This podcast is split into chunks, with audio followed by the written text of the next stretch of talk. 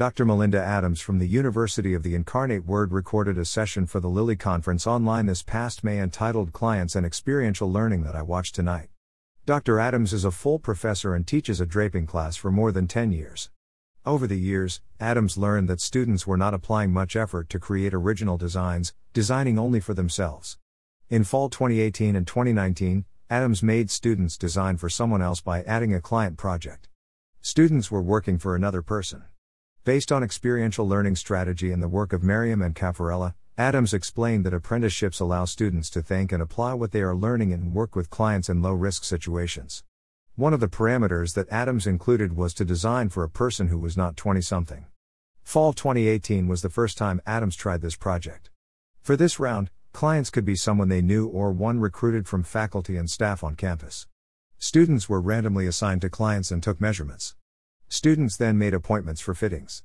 In 2019, client was recruited from the fiber artist of San Antonio and students were randomly assigned to clients. After students made contact with the clients, Adams only intervened when clients or students were not responding. Students had to communicate with their clients to make improvements and revise the garment. Final garments were presented to clients, and staff slash faculty enjoyed working with the students. Adams mentioned that students were putting more effort into the project because they wanted the client to be happy and meet their expectations. Students learned valuable skills and, in 2019, since they worked with clients outside the university, students gained networking opportunities. The topic and project are something I had not considered and enjoyed the presentation.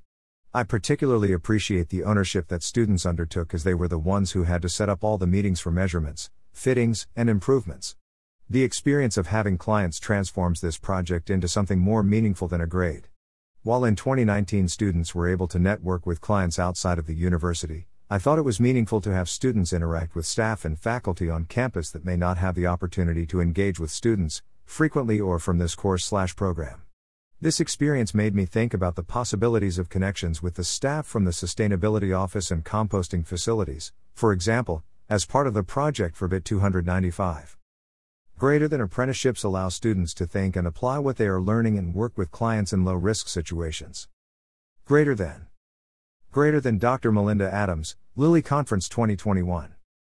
The next recorded session was entitled Service Leadership Education, Teaching Non Journalism Major to Interview Para Athletes, presented by Lai Yubani Chu from the Hong Kong Baptist University.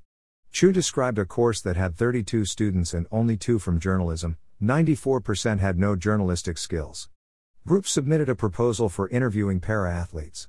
The products were compiled and some shared on a Facebook page. Other assignments included presenting to different groups of people.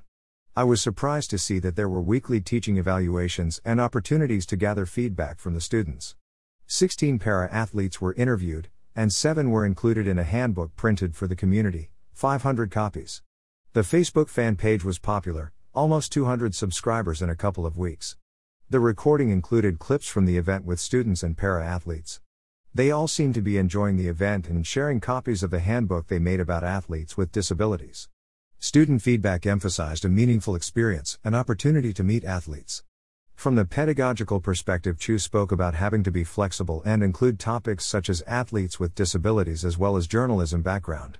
To manage student expectations and projects, Chu mentioned having to communicate with students 4 to 6 extra hours a week. What an interesting class project and course design. In a way, this is related to the experiential learning session by Adams.